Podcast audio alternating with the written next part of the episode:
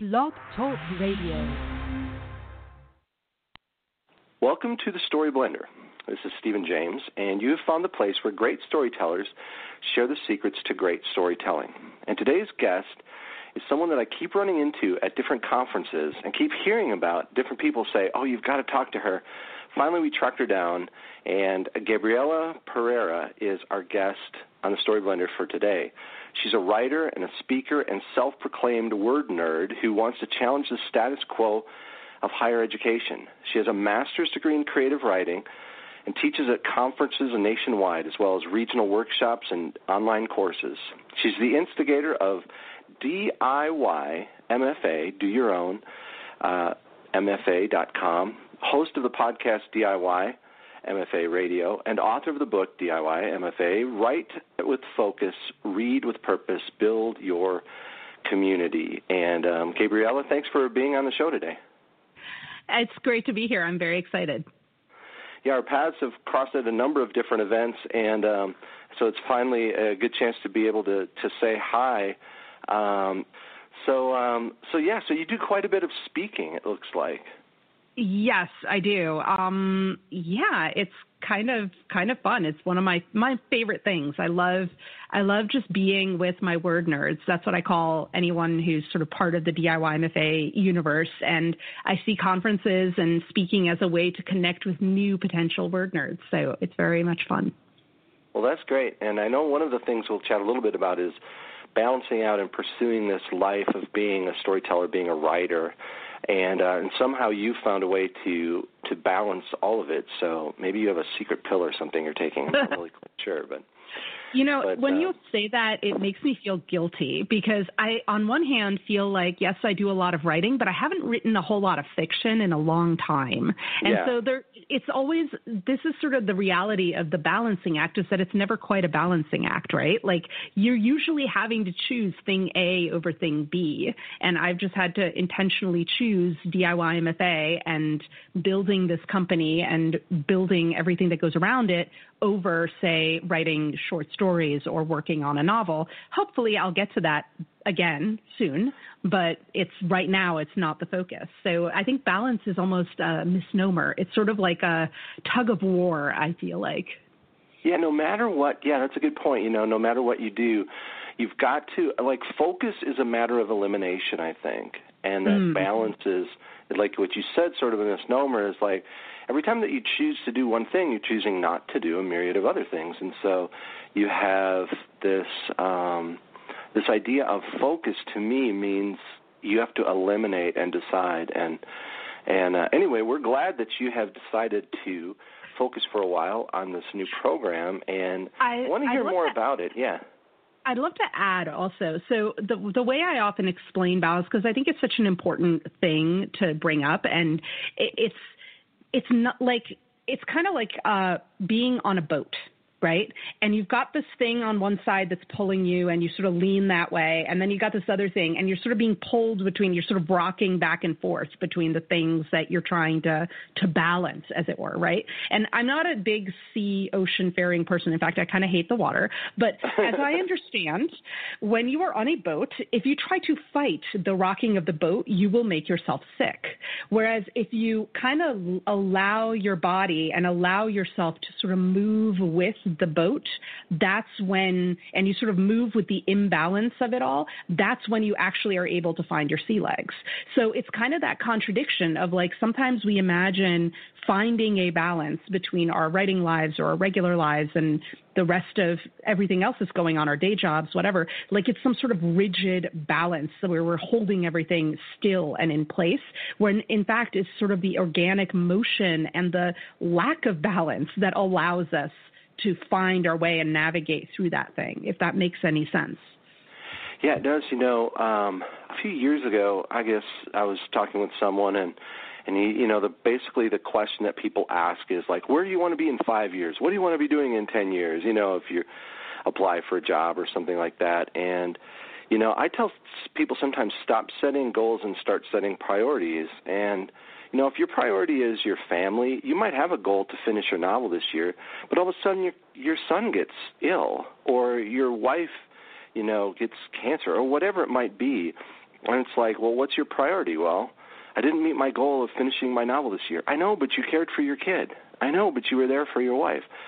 So um, I think that that balance is a matter of saying what in my life is my priority, and then pursuing that and keeping goals as something flexible, is something that can change depending on what your priorities end up allowing you to do or, or not do. I, I love that. And you know, it's it's interesting also you said the thing with the goals like five, you know, the 5-year goal. I used to have a right. 5-year plan. I now am lucky if I have a 6-month plan. But uh, a mentor of mine, Kelsey Ramsden, who's this amazing, brilliant entrepreneur, uh, she once explained goal setting in a very interesting way. She used golf as a metaphor. And again, I will say I'm using a metaphor that I know nothing about because I don't play golf. I've tried. I really wish I could play golf. I cannot make the stick hit that little ball. It just does not work for me. But the way she explained it was that most people, when they're playing golf, they aim for the flag, right? Like they aim for the green and they try to hit the ball as close to that you know little hole as they possibly can the problem with that is that and that's sort of the equivalent of trying to like hit the five year goal you know from the first stroke but another much more reliable way to actually sink the, the ball in the hole is to get the ball sort of in that direction and then course correct, hit it again, and then course correct and sort of make these small adjustments as you go. And the way she explained it is, you know, a one degree error when you're aiming all the way for the green, that, you know, carried over however many yards it is from where you tee off to where you want to get the ball, that one degree of error could actually land you all the way like in a lake or in a sand trap or wherever. Whereas yeah. if you sort of aim at smaller goals along the way and then course correct as you go, then you're much more likely to actually get to the ultimate goal that you wanted to reach in the first place. So I thought that was such a brilliant way of uh, explaining like goal setting and the sort of fallacy of the five year plan.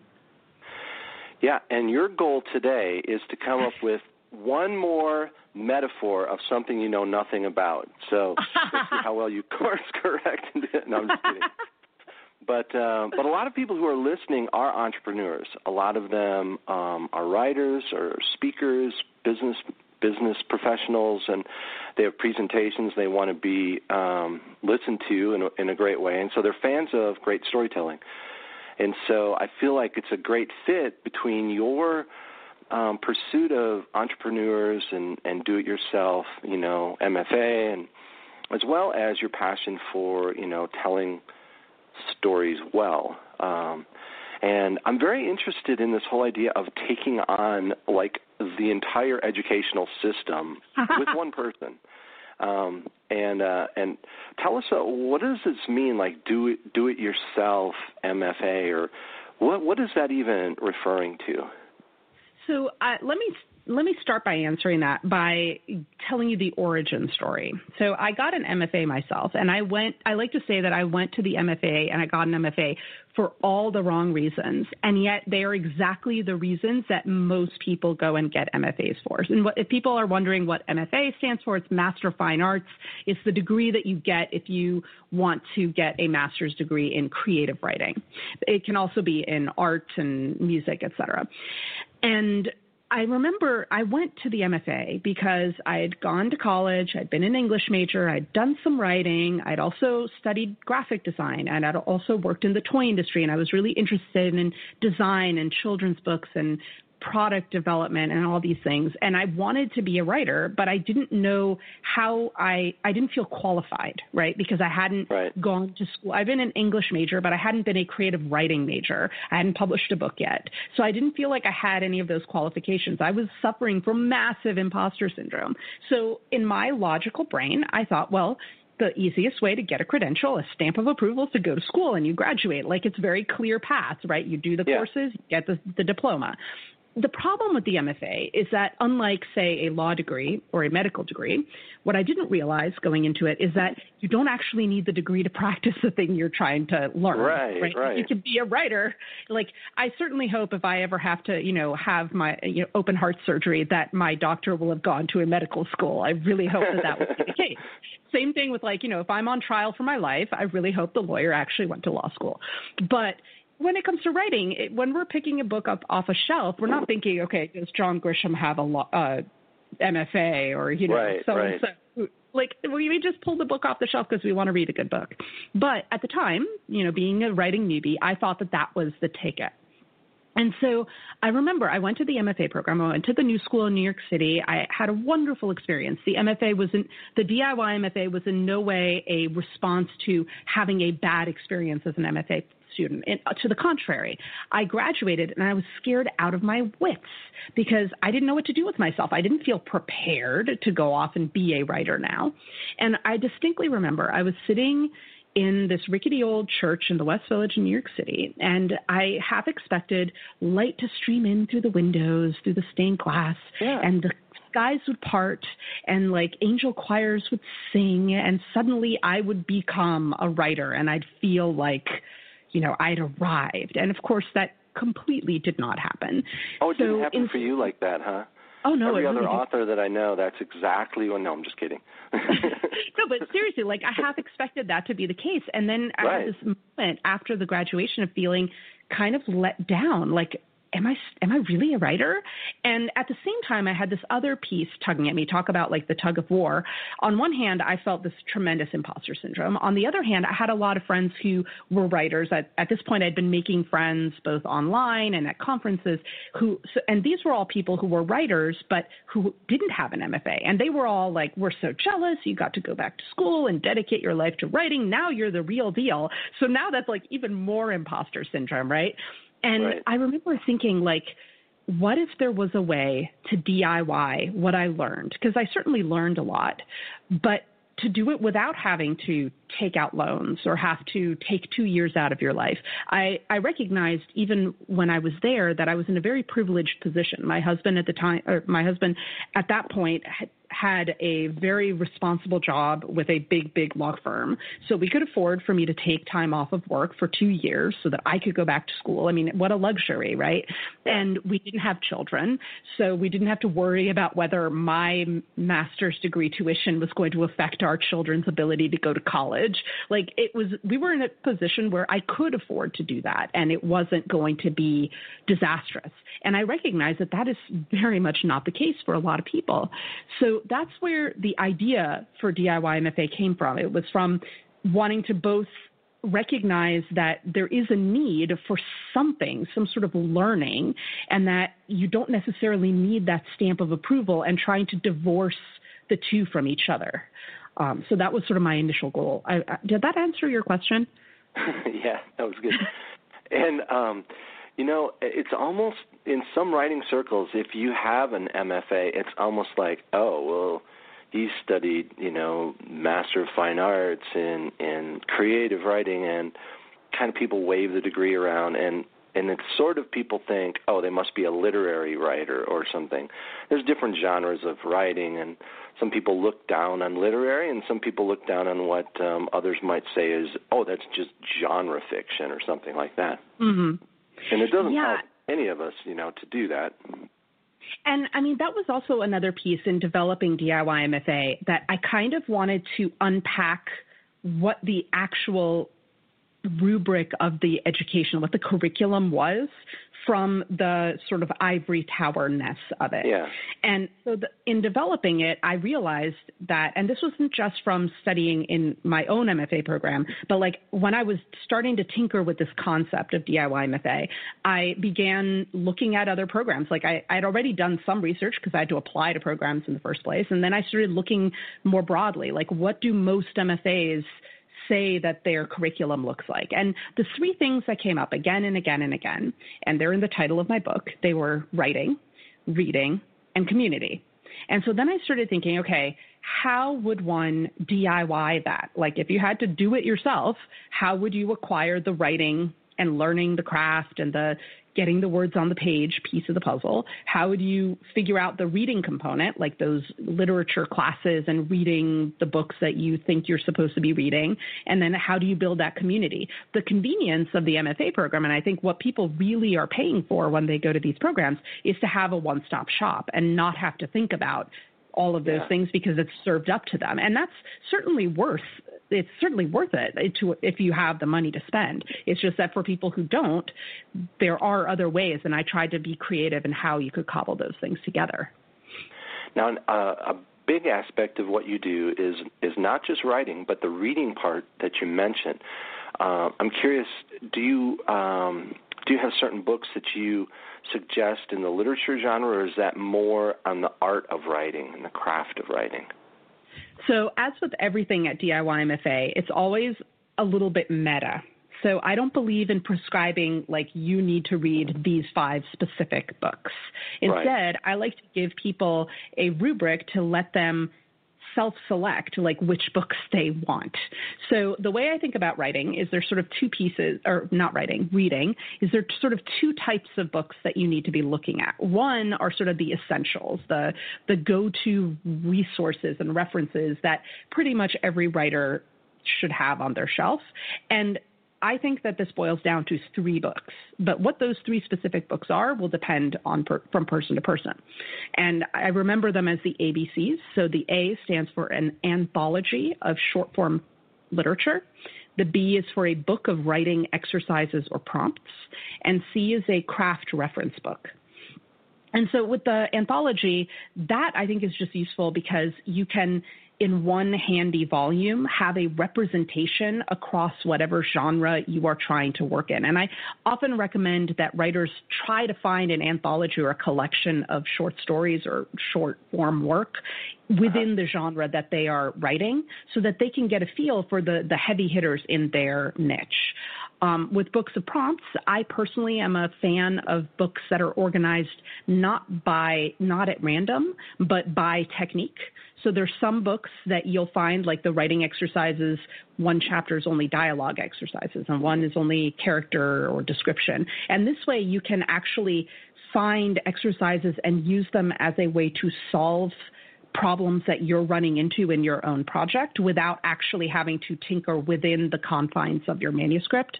Because I find that that's always dangerous, right? You tinker too much within the manuscript and you get too experimental and you could break it. But if you do an exercise, at least for me, if I do an exercise kind of outside of that space, I then learn from that exercise and I can reapply what I learned to the actual manuscript.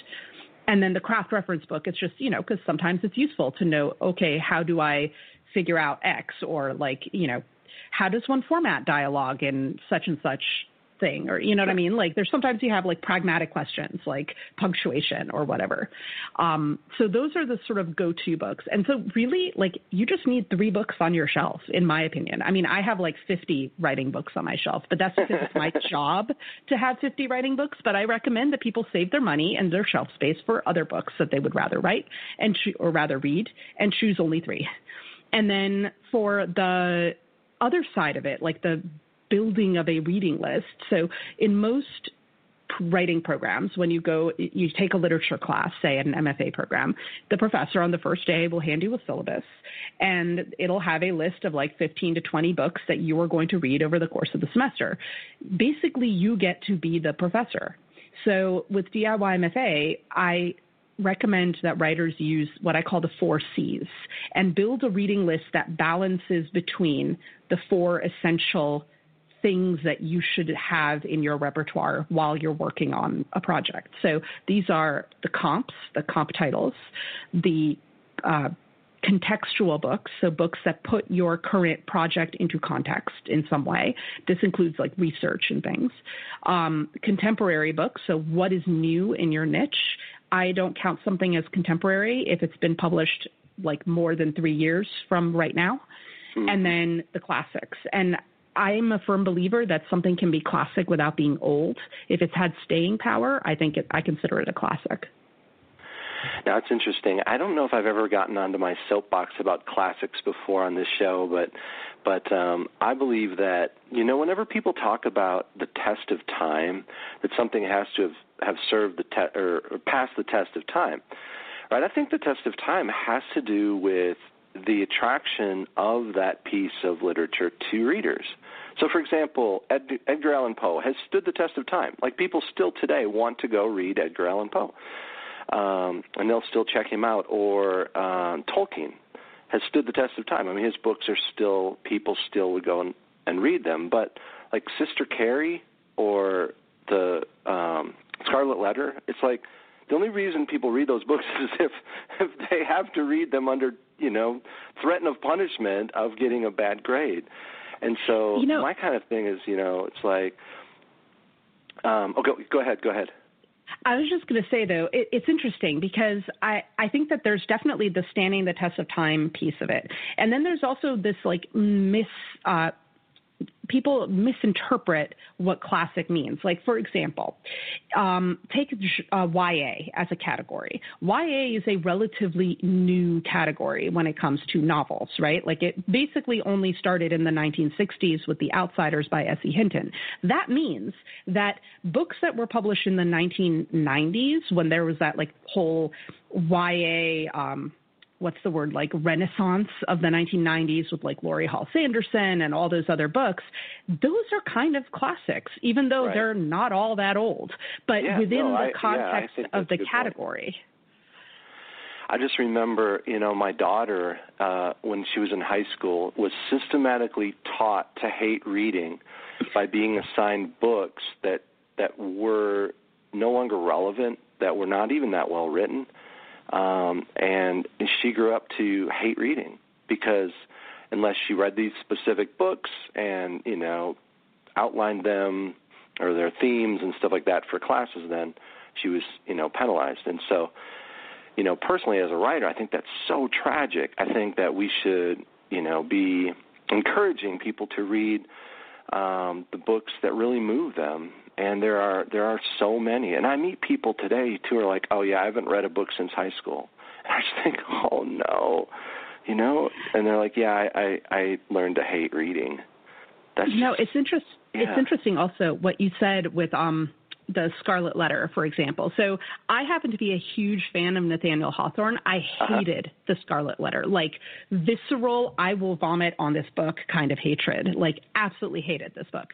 But I love his short fiction, which again brings me back to that whole anthology thing, right? Like Yeah. I would much rather see a reader get a sense for what Nathaniel Hawthorne was doing and what uh, Edgar Allan Poe was doing and like all these other sort of classics by Yeah. reading short fiction because you can actually grasp it all in sort of one like you can hold it in your brain in one sitting you try to do that with the scarlet letter it's going to make you, it made me want to cry so it, that's sort of i think part of the issue as well like sometimes to get a sense of the classics i personally get most of those heavy duty classics out of my anthology not from reading Yeah. entire books i'd yeah, also add good.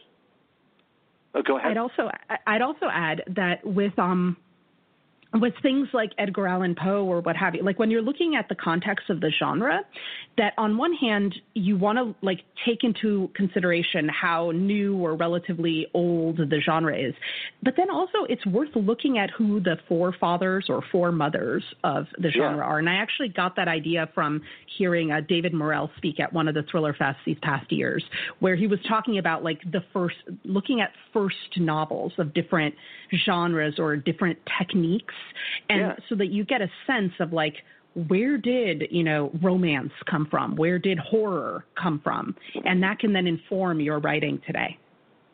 Yeah, and Poe, I mean, with Murders in the Rue Morgue, I mean, he basically introduced three genres of fiction with one story: the detective story, the closed room mystery, and profiling that Mm. that, that we have today.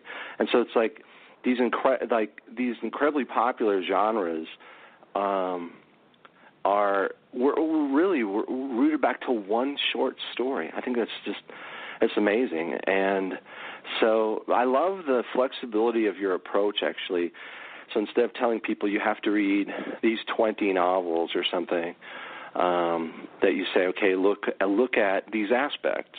Maybe the short fiction, try some different um, you know writers on for size, see how they fit. Look at you know who the pioneers were, and you know realize that they were written in a different age, right? You know, 20 Mhm. or 50 or 100 years ago, there were different conventions, and you know, some people ask me, well, this I went and saw this play that won a Pulitzer Prize in you know 1944 or something, and it wasn't funny at all, and it was you know it was supposed to be hilarious.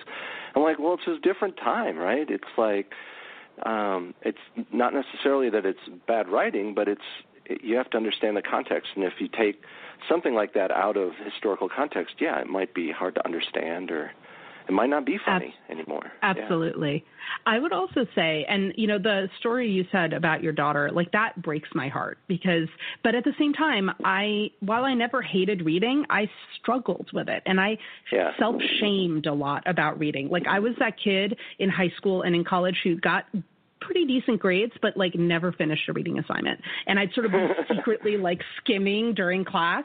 I actually yeah. learned how to speed read and like how to skim really well because of that, because I couldn't bring myself to read books that were boring.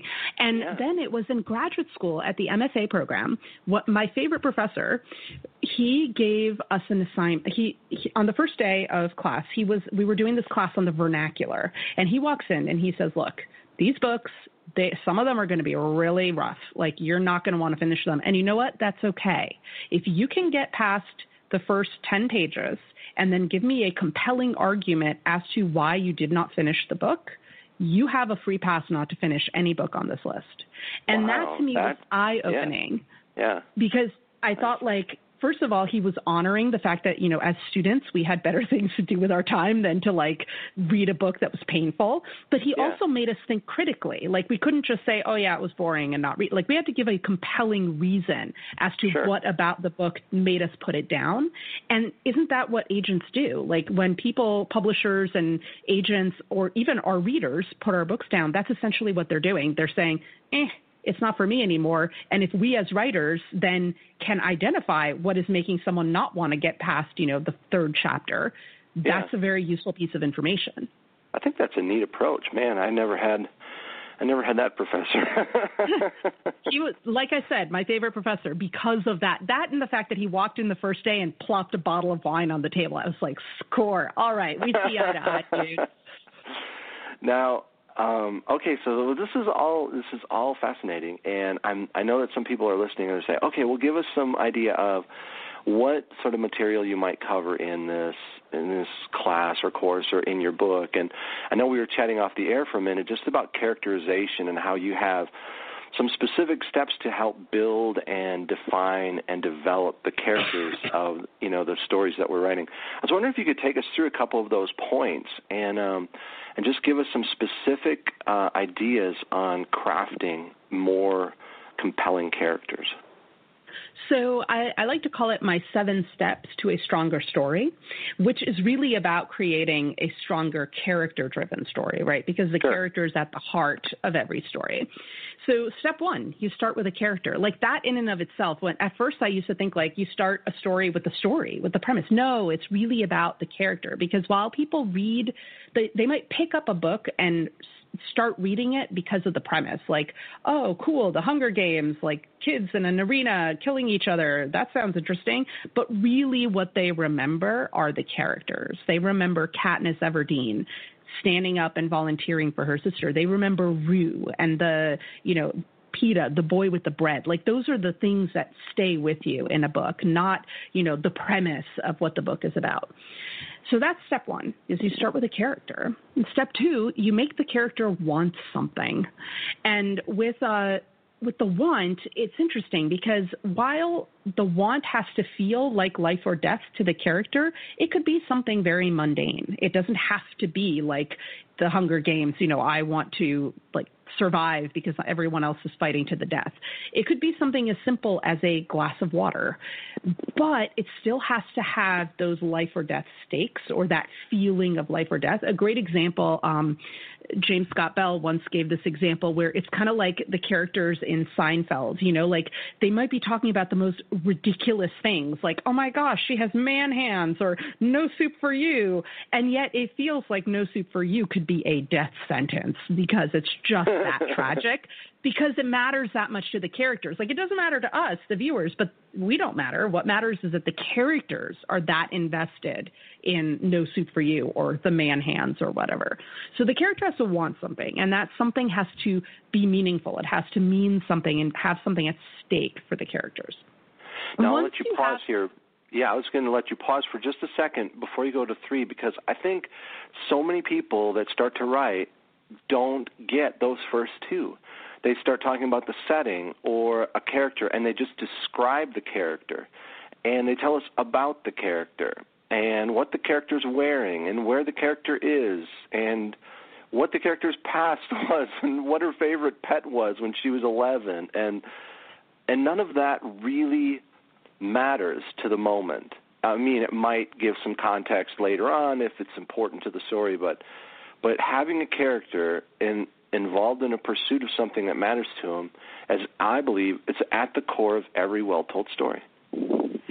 So, and that segues beautifully into step three, which is identifying the storytelling superpower. And the storytelling superpower is a concept that I began tinkering with last summer, right as the DIY MFA book was coming out. And I kind of wanted to play with a new idea.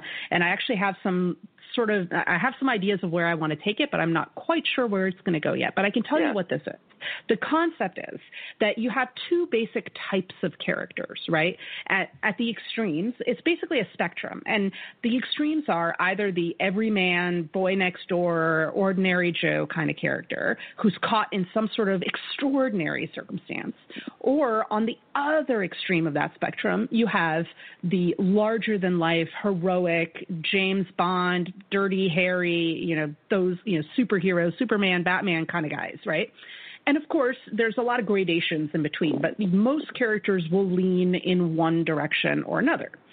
When it comes to what the character wants, we're also dealing with a spectrum. The char- but the two extremes are different. The character might want to change something, something in themselves, something in the world around them, something in their family situation, what have you. On the other extreme, their ultimate want might be to preserve, preserve their own life, survive, uh, preserve the world around them, save their loved ones, whatever it is. It's one or the other. Or it's not so much one or the other, actually. It's more like a spectrum. But most, again, most characters will lean more towards one than the other. A great example, for instance, would be Katniss Everdeen. On one hand, she's drawn to protecting her sister, so she's a little bit on the preserve side, but she's also very much on the change side. Like she wants to change her circumstances and she doesn't like what's happening in her district. So it's kind of like the tug is strong stronger to the change side of the spectrum than the preserve side. So if you take those two uh, sort of binary things and you cross them with each other, you get what I call the storytelling superpower, which is basically a two by two matrix where depending on whether the character is ordinary or regular or larger than life, and depending on whether they want to change or preserve things, like whether their drive to change or drive to preserve is most dominant, you get one of four archetypes. And these are the underdog, the disruptor, the survivor, and the protector. Once you know what archetype you're generally dealing with in your story, you then kind of you can then put them in situations that will make them behave badly or struggle. And ultimately, you a story is only interesting if the character struggles.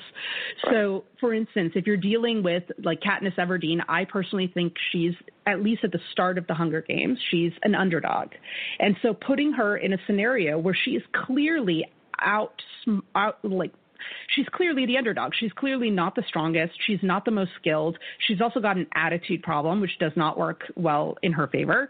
And she's got all these things that she is up against. And so, because of that, being the underdog, like being in that arena situation where she's up against such difficult you know, obstacles, that's what makes the story more interesting. If she had been a larger than life disruptor character or a protector character, the arena, it would have almost been like she was one of the District 2 or District 1 tributes and it wouldn't be as interesting of a struggle because she it doesn't counter the archetype that she is. Does that make sense? Yeah, it's good. And um I I don't know um I don't know. I was trying to think as you were talking about my characters in some of my novels, and I don't really know where they would fall. But I think at different points in a story, it's it's a really interesting matrix to think through. At this moment in the story, what is the character trying to do? Is he trying to change something or preserve it? And how does that affect his relationship to himself and to other people? And um, I think in the climax of really literally any story, you want your main character to be the underdog. Um, you know, when he's facing evil and when Superman is facing his challenge at the end, well, somehow you have to figure out a way for him to be the underdog. Otherwise, we're like, well, of course he's Superman. He's just do this and that and this and that. um, so, so I think that characters probably morph from one of those archetypes to another, depending upon where in the story, um, you know, you as the author are, are pinpointing or or pigeonholing them. Absolutely. And I mean, just because a character is larger than life does not mean that they are infallible. But what it means is that the challenge for the writer is different, right? Because what you were saying with Superman, he is a larger than life character. Um, I would say Superman is a typical protector archetype, right? He wants to keep things safe, protect people, save the day. And yet he still has to be up against a challenge that is so much bigger than he is. Yeah. And the key with him is that it's not just about making the big bad thing that he's up against bigger than him. It's about showing a personal vulnerability. So take the movie, the first Superman movie, where he has to choose between stopping the bomb that is going to New Jersey because the woman, Lex Luthor's girlfriend, has just let him escape, and she said, "You have to save my mother. She lives in New Jersey," or going and saving Lois Lane in California. And he he has to because he's he does the right thing. He's Superman. He has to go to New Jersey. And then that moment where he just breaks when he arrives and Lois Lane has died and like you just see that complete and total loss. That's that's the trick with the with the protector with the larger than life is showing that chink in the armor that moment where the character is just stripped down and so vulnerable. And that's the the challenge with the larger than life character is in some ways to not make them to to bring them back in their vulner like make them vulnerable whereas with the underdog it, the challenge is to help them rise up so that they can rise to the occasion and be the underdog and win in the in the final showdown. But for the larger than life, it's kind of the flip side. Like you need to show them break first before they can build back up. Now, Gabriela, do you think that the um, the setbacks or the struggles that your character faces are there mainly to change or alter that character, as some people teach, or they're to reveal who the character already is, as some people teach? Um, so, in other words, so when the character faces the difficulty, some people will say, "Well, character always has to change," um, and and then other people will say, "Well, no, because series characters don't change ultimately in every encounter. I mean, James Bond isn't changed and altered, you know, on a fundamental level in every story, but instead people come to those stories because they're not changed because they like spending time with Sherlock Holmes or James Bond or whoever it might be." What's your take on that, on the dichotomy between transformation versus um, revelation? So I have another theory called I call it the opposite is possible theory. So going back to those two extremes, like those two archetypes of characters, the ordinary Joe Jane versus the larger than life hero. The trick with any character is to show that there is the possibility for them to be the opposite of who they are at the get go. That doesn't mean that you have to make them the opposite. It just means that you have to show that it is possible. So, with the ordinary Joe or Jane character, this is where you need to show that it is possible for them to rise to the occasion, that there is that little spark in them. Like, there's a reason that Katniss Everdeen could win the Hunger Games, and that's what kind of keeps us enticed throughout the story.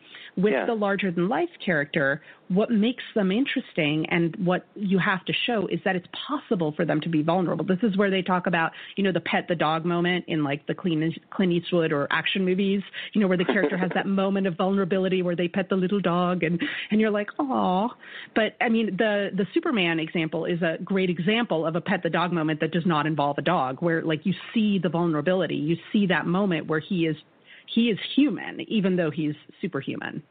So, so yeah, I mean, it basically goes goes down to like uh, showing that it's possible that the character could change, but you don't necessarily have to make them change.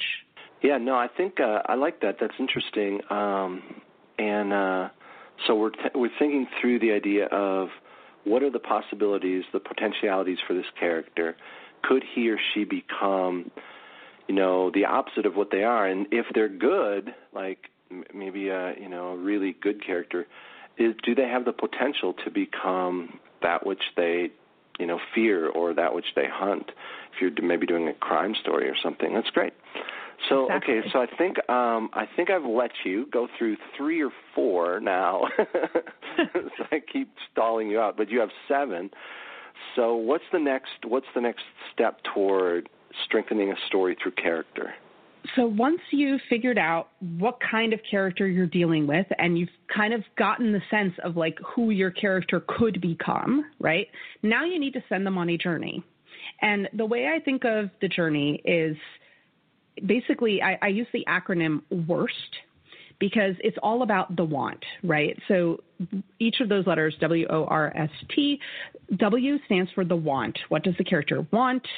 O, what are the obstacles? So, like, as you're sending them on a journey, you have to throw obstacles at your character. You have to make things happen that make the character not reach the thing they want, or otherwise, you're going to have a very short story. Then the R and the S are risks and stakes.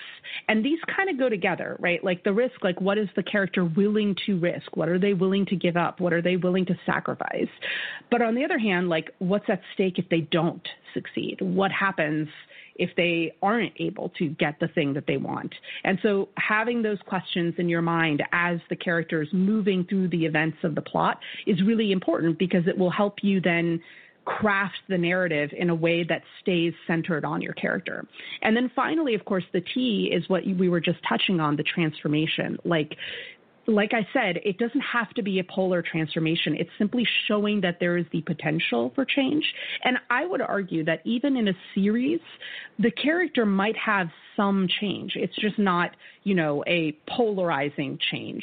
But the character gains a deeper, like hopefully, if it's an int- if the author is crafting the series well, that the character in book five will be a slightly different person than they were in book one of the same series. That they're growing and evolving over the course of however many books. Yes, you could have things that are episodic where you literally could pick any book out of the series out of order, but I feel like the ones that work really well are when the character does kind of continue to grow throughout the series. Yeah, I mean, my perspective is that wherever the greatest promise of transformation is, or the greatest struggle is, that's where the greatest change will be. So some stories tend to be really externalized, where the character is really trying to solve the problem or save the world, like you think of James Bond or Batman or Superman, any of these kind of superhero kind of things. Um, and so that's where the most of it'll mainly be a change externally and not internally. Exactly. Yeah. Exactly. But and like the character um, yeah. the character could affect change outside of him or herself and that's yeah. still change than it is to be changing within themselves. So it's more of a revelation than it is, you know, a transformation and um but when it's an internal struggle, um learning to love again or find forgiveness, then you'll have more of a transformation within the character.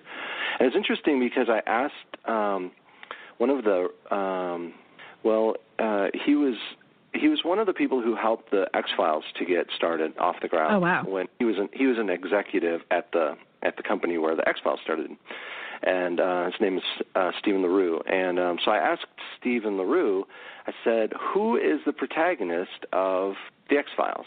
Because again, most people will say that the protagonist has to change, and of course, Fox Mulder doesn't change; he's static. He's mm-hmm. um, but that Scully changes. She becomes like like Mulder basically throughout the the series. But but in and he pointed out to the same thing. He said that you know as far as revelation, Mulder is the main character because we see what he's capable of. But as far as transformation, Scully would be the main character because we see who she's becoming. I think also so, with when yeah. you have a situation like that where you have two very strong focal characters, the other piece of it too, and I've had discussions with authors um, who write like multiple point of view novels where it's pretty evenly weighted between the different points of view, that sometimes it's not even the author's job to decide who the protagonist is. In some cases, albeit somewhat rare cases, the person who makes that decision is the reader because the reader latches on to character A more than character B. And so then, because the book is an interactive thing, to that reader, that character becomes the protagonist. Yeah, I I don't know. I would never argue with someone who says that you can have multiple protagonists or two protagonists because I mean theoretically I agree. In my in my experience, I usually would say I can only find one protagonist to a story and I've met people who are like, "Well, my pro- you know, I want to pitch my story to an agent and I have two protagonists, so it's really interesting." I said, "No, you have one." They said, "No, two. And I was like, "Well, maybe you have two, but when you're pitching it, don't pitch it that way or the agent is, or the editor is going to be like, "Oh, already this guy probably doesn't because there's so so many views out there about like having a single protagonist and that if you don't the story will be muddy or people won't know who to identify with and so it's all that's interesting i think different and I'll actually skip to step six because that sort of speaks to this because we've already sort of covered step five, but that's bringing your character to life. So bringing the character okay, to yeah. life scene by scene. And in step six, it's all about the supporting cast, right? So, like you, I personally tend to believe that in most books, there is only one protagonist. Yes, yeah. I've gotten into some heated discussions with some people and some not so heated intellectual conversations about, you know, whether it's possible to have multiple protagonists. Sure. And I think from a pragmatic level, like what you said with pitching, I think definitely good to stick to just the one. But I think even in terms of like the craftsmanship of the novel, the reason you want to have one protagonist is because then you know exactly what the job of all the other characters are. And that's what step six is. It's developing the supporting cast. Because my theory is that once you know who your protagonist is and what they want and what their goals are and how you want to bring them, you know, sort of develop them and bring them to life throughout the story, then the goal of all the other supporting characters is only one thing, and that's to support that development of the protagonist. So whenever I'm working on a story or whenever I'm looking at, you know, studying and analyzing a novel or a short story, the thing I'm always thinking with the supporting cast, is okay, why is this character doing this? How does that relate to then the main thread of the main character? And when a book is well crafted, when it's done well, that supporting character is always doing something that ultimately contributes to the journey of the protagonist. So, a great example, for instance, is in, um, I mean, The Hunger Games is one of my favorites. And that is so great because you have all these supporting characters, and you can see how when one supporting character kind of falls out of the story, like when Katniss goes off to the games and her sister is no longer available as a supporting character, who should come into, into play in the story? Why, it's Rue, who's basically a surrogate sister character that essentially fills a similar roles for Katniss and her sort of development as a character that her sister had filled in the beginning of the story. And so, as you look at the craftsmanship of the role that all the other characters play around the protagonist, that it when it works, it's like everything just sort of falls to get like holds together like a house of cards. It's kind of awesome. I think that's one of the. Uh, I think that's a good point, and I think that's one of the reasons that the Harry Potter stories were so popular and so successful. Uh, is the cast of characters. Uh, mm. My daughter was a huge fan of the Harry Potter books, and I was like, "Well, who's your favorite character?" And it wasn't Harry Potter. Um, and I was like, "Who's who's the most heroic? Do you think?" And it wasn't Harry Potter, especially at the early books. He's kind of whiny and just not very heroic. But her, you know, her favorite character was Hermione, and mm-hmm. and uh, who ends up bailing Harry out in, a, in an awful lot of stories until finally at the end when he kind of has his moment in the sun. But you know, but when but when I read, yeah, when I read the Harry Potter, I read one of the books and that's what struck me was I think what makes it so interesting is you have this incredible cast of characters that all are so colorful and interesting and even if Harry might not be as intriguing or engaging, especially early on in the series, so all of these others are, and that creates this interest, I think, in the story. You know, it's interesting too because like there's so many really cool. Like you could do a masterclass just by like reading all of the Harry Potter books is basically a masterclass in and of itself in terms of story structure and plot and characterization. But like even just those three like the little trio, right? The Harry, Ron, and Hermione trio. It's interesting. Like it, to me, my theory is that that is very deliberate choice of three characters. It could have been just Harry and Ron, or it could have just been Harry and Hermione. But no, there are three of them, and the reason that that works so well is because inevitably, at some point in each and every one of those books, two of the characters are aligned together and the other one is left out, and there is some sort of power play between the three. And if you only had two characters, if Harry only had one best friend, that would not work. So, and it's funny, like in some of the books, the align the alliances actually shift like four times within the same book, right? And it's kind of hilarious how it works out. And it's interesting also that like Hermione is sort of the brains of the operation, and Harry's kind of the you know, act first, think later. But then Ron, at first I was like, what's he doing? He's just kind of there. But he's comic relief. Like he's the right. funny guy. Like he's the sort of heartwarming buffoon, but who's still kind of a good friend. And that and he allows Harry an opportunity to shine because let's face it, next to Hermione, Harry kind of looks like an idiot most of the time. but next to Ron, he looks pretty darn sharp. So it kind of also helps out with that. So it it's interesting when you look at the dynamic of how like when crafting those supporting characters around the protagonist, think about like how many there are, how those interactions and the power plays between them can uh, come down, and that can like spark your story and bring it to life. Yeah, in one of my um, uh, novels uh, series, that this um, Patrick Bowers is this FBI agent. Anyway, his wife has died, and he's raising his stepdaughter now um, and so there's this different dynamic within that relationship where in one book they're close emotionally at the beginning and they drift apart. In one they're apart and they drift closer. So it's not just emotional but also physical. So in one book they're physically separated at the beginning and they come together. And that the dynamics of physical closeness and emotional closeness give you all sorts of different varieties. They're emotionally close now, but they're physically, you know, distant, whatever. And so each of the books sort of explored a different dynamic of that relationship. And I mean, that was just with one character, but to build a story, clearly you're going to have more relationships and more dynamics at play. But it made me think of that when you were, when we talking about that, is how um, the the relationships can change and the alignments can change depending upon where it is in the story. Absolutely. Which beautifully segues to step seven, right? Which is resolve the journey. Now that you've sent your character on this journey, how do you resolve it? And again, I like to think in matrices. So I think in terms of a two by two matrix.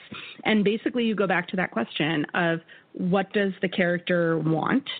And, or actually, no, not, yeah, the question, what does the character want? And then you ask yourself, okay, does the character get the thing they want? So when you get to that climactic scene, at some point after that all shakes down, the character has either gotten what they wanted or they didn't. And then you also have to ask yourself, okay, but does the character still want that thing? Because sometimes as the story develops, the character realizes that they don't really want the thing that they set out wanting in the first place. So the way that two by two matrix plays out is if the character gets what they want and they still want it, it's a happy ending. And if it's if they don't get what they want and they still want it. It's a tragic ending. So think, you know, happy ending. The Hunger Games, even though it's not a very happy book, is actually a happy ending because the character gets what she wants and she still wants it. And, you know, a lot of Shakespeare tragedies, you know, fill in with whatever Shakespeare tragedy you can think of. Those would be the tragic endings. And then the but the other ones I think are the more interesting ones, right? Like if you have a character who doesn't get what they want, but it turns out that they kind of don't really want it anymore. That's what I call the change of heart ending.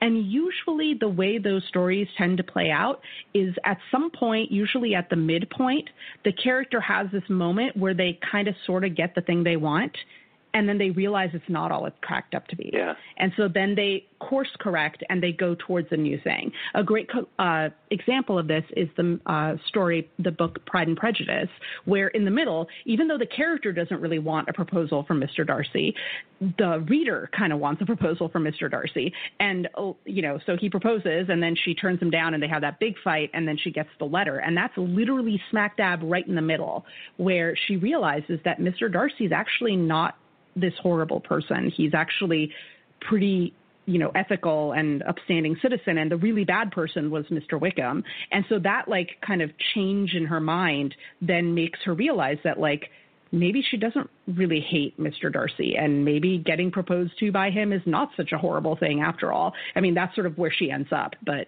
um, in that moment, she just has to this moment of reflection where she realizes, like, oh my gosh, I actually don't really know. I'm not a good judge of who's a good person and who's a not good person. So that's a change of heart ending when the character sort of course corrects in the middle. And then the other one, this is one that I actually have a hard time finding examples for at the novel level, but you'll find a lot of short stories and novellas, and that's what I call the uh, "be careful what you wish for" ending. so that's where the character doesn't get what they want or gets what they want, but realize it's not all it's cracked up to be. Yeah, so they did. Most, yeah, yeah. Yeah, they realize like, oh my gosh, it's not that great. I don't really want this anyway. But um, the problem with that is that most novels that are novel length, they have that moment, but it's in the middle. And then the book resolves with a change of heart ending. It's very rare, I think, to have a situation where the character in the climax gets the thing that they want and then they realize wait, this actually totally sucks. Um, the only example I can think of is the novella Ethan Frome by uh, Edith Wharton, where at uh-huh. the climax, he finally thinks that he's going to be able to run away with this woman that he's in love with, and then they have this accident, and it turns out that this woman that he thought was wonderful is actually a horrible person. So it that's the closest I can come to to a be careful what you wish for ending. But um, but yeah, so that's sort of how it shakes down with the resolution made me think of the short story The Monkey's Paw when you were talking about that. Mm. They get what they want, but they realize this is not what I want. Exactly. I made this wish, but wait a minute, this is definitely not definitely not what I want. Wow, I can't believe our time is up already. You um you that was a great um that was a great episode, a great interview. I was just trying to process everything and put it all into context. And now a lot of this material is in your book, correct? So, other than the storytelling superpower stuff, which was pretty new, all of it yeah. is in my book and with a whole lot of other stuff. So, yeah.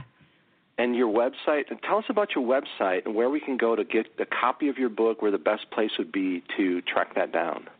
Actually, the best source of all info DIYMFA related is DIYMFA.com. You'll find a link there to, you can get you can find a link there to buy the book and you can in the like discover classes and tools area you can also sign up for our newsletter list. I strongly strongly encourage people to sign up because i love sending juicy newsletters with lots of like nuts and bolts info about writing to my readers. So we send out a newsletter every two weeks and then sometimes when we have courses and stuff you'll get more additional emails with those announcements but it's pretty much every other week so DIYMFA.com. And right. you have another presence or uh, online where we can check out maybe where you're teaching, or is that is that again the best place to look is DIYMFA? DIYMFA. I teach ex- pretty much exclusively in the DIYMFA online courses. We have um, two flagship courses that'll be reopening in the fall. So those will be, um, if you get on the list, you'll basically get all those announcements because the list always hears about everything first. That is excellent. Well, I know that everybody will probably listen through not only just once, but probably listen again to take notes on some of the stuff that you were going through because it's really good. And I look forward. To. Can I reading. add something? Yeah, yeah. Oh, sorry. I meant to say also, I totally forgot to mention we have a podcast too. So if you like listening to podcasts, we have tons and tons of juicy episodes. So you can also find those at DIYMFA.com. Now, is that the best place to look for it, or do you uh, look on iTunes? We're on we're on iTunes, we're on Stitcher Radio, we're on Google Play, and if you go to DIYMFA.com backslash podcast, you'll see like the lineup of all of our previous episodes. Excellent. That's great. Yeah, thanks for adding that. So everybody go out and buy the book now. Go out and check out, sign up on the website, sign up for the newsletter, and you're going to want to get more teaching from Gabriela. And for more information about our other guests and to check out our other broadcasts, click to thestoryblender.com to keep track of where I'm speaking and my different books and when they come out. Go to read Steven James at Twitter um, or StevenJames.net. And everyone, always remember the art of the story is all in the blend. We'll see you next time.